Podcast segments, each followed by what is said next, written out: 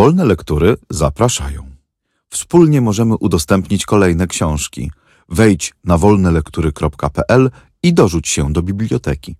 Audiobooki wolnych lektur są udostępniane na wolnych licencjach, co oznacza, że możesz je swobodnie wykorzystywać, udostępniać, pobierać i publikować pod warunkiem zachowania warunków licencji i zgodnie z zasadami wykorzystania wolnych lektur, które znajdziesz na naszej stronie wolnelektury.pl.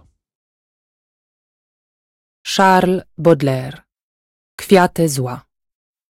Tłumaczenie Antoni Lange, Adam Emski. Czyta Joanna Niemirska.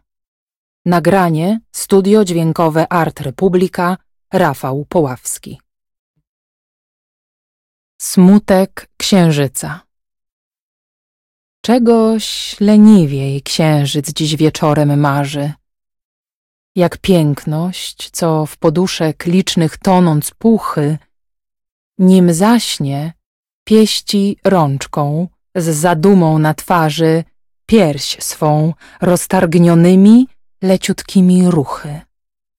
Na atłasowych grzbietach pięknej chmur lawiny on dziś, jak konający, w długich spazmach tonie lub okiem ściga białych obłoczków seciny, które płyną jak kwiecie przez lazuru błonie.